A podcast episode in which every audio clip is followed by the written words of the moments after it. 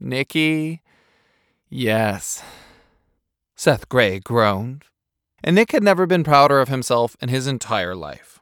Granted, he'd also never been more turned on, and he couldn't quite focus because all the blood had left his brain and traveled south. But still, hearing his name come from Seth's mouth in that way was apparently enough to fry all the remaining circuits in Nicholas Bell's brain.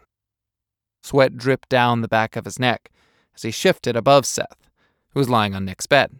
Seth's glasses were crooked, his bow tie partially undone, his dark hair a mess of curls. His sweater was rucked up, revealing a sliver of pale skin. Seth's cheeks were flushed, his lips swollen since Nick had been attacking them for the last 20 minutes.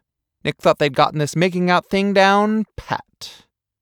However, a conundrum now presented itself stop while they still could, or keep on going into the strange, unknown land of putting hands under clothes for a nice time. They had the house to themselves. It was Saturday, and Dad was out to lunch with the chief of police, Rodney Kaplan, and Officer Rookie, to talk shop. Nick wasn't necessarily supposed to know what shop meant, but he wasn't stupid, no matter the overwhelming evidence to the contrary. Given certain actions he might have taken last year, or to be honest, all the other years of his life.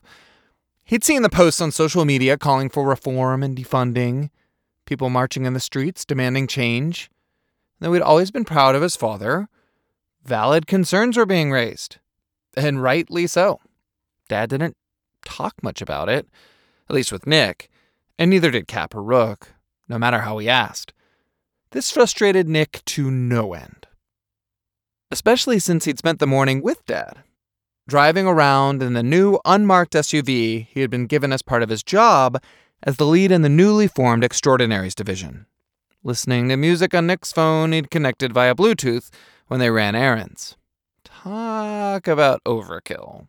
Nick treasured the time he had with his dad, but he was certainly capable of side eyeing the fact that the seats were leather and heated. And for what? To keep dad's ass warm while he worked?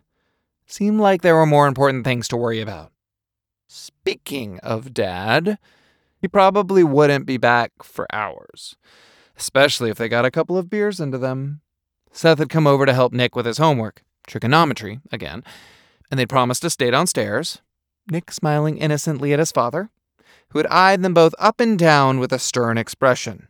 Seth squeaked, as he was wont to do, his abilities to create fire out of nothing be damned. And they had meant to only do homework, honest. Nick wasn't failing or anything, but he had a test coming up that he wasn't quite ready for, and he wanted to get as much done as he could, seeing as how it was Valentine's Day and homework was in no way romantic in the slightest. They had plans later with their friends, a double date of sorts, and he decided to be responsible, mature even. Problem with that was, of course, Seth. Seth, whose brow had been furrowed as he'd looked down at the textbooks and papers spread out on the table. Seth, who'd been munching on pretzels while saying something about the sides and angles of triangles. Seth, who was quite possibly the hottest dude in existence, so much so that if Nick didn't put his face on Seth's face again in the next five minutes, he'd probably die.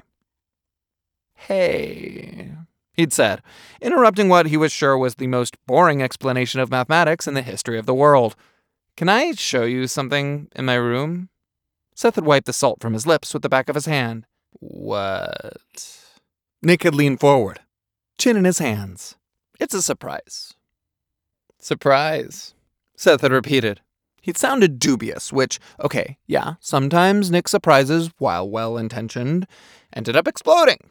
Literally. But this was going to be a good surprise, with potentially good explosions. And since he was always and forever a prude, he flushed at his own audacity. But he wasn't to be deterred. He'd stood from the table. Come on. It won't take long. This wasn't a lie. If it progressed further than it had before, it'd probably be over very quickly.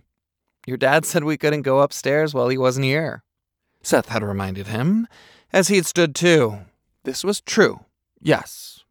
But when Nick had reminded Dad that a bedroom wasn't necessary when it came to getting down to business, Nick's words, which he'd immediately regretted, Dad said he was going to get plastic tarps to cover all the furniture so they didn't leave boy stains. Nick, of course, had been sufficiently outraged. Dad had made things worse by taking out an empty spritz bottle from underneath the sink, filling it with water, and saying if it worked on dogs in heat, it'd work on boys as well. And then he'd sprayed Nick in the face.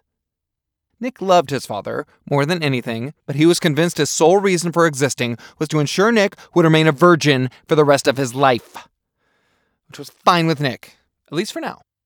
Yes, he had a hot boyfriend who had superpowers and went by the name Pyrostorm, and yes, his body looked amazing when he was in chinos or his extraordinary costume. And yes, Nick loved making out with said hot superhero boyfriend, but he wasn't quite sure he was ready to take it to the next level.